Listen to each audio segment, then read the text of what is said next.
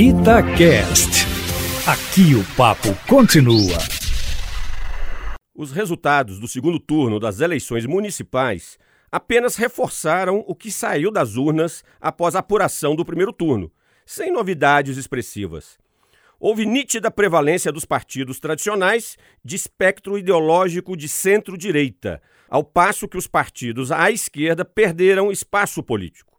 O PSOL destoa dessa tendência, contudo, alcançando protagonismo eleitoral com a vitória em Belém e com a expressiva votação em São Paulo.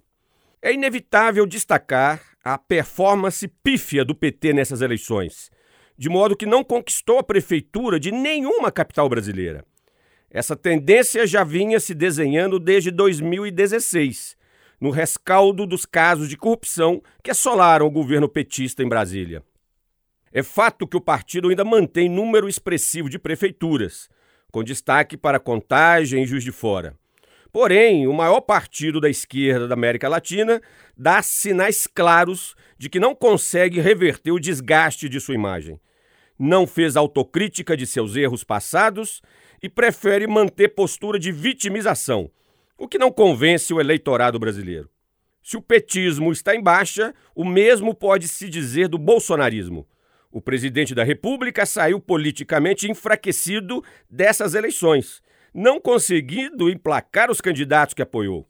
Em algumas capitais, por seu turno, o discurso anticomunista vingou, como é o caso de Porto Alegre, mas o mesmo não aconteceu em Belém e em Fortaleza. Ressalto para finalizar que há algo promissor nos resultados das eleições municipais desse ano.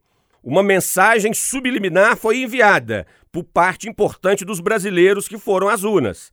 Qual seja, o país está ficando cansado da polarização ideológica petismo versus bolsonarismo. Os eleitores sinalizam que querem políticos e partidos políticos mais tradicionais que retomem o espectro ideológico mais ao centro, seja a centro-direita ou a centro-esquerda.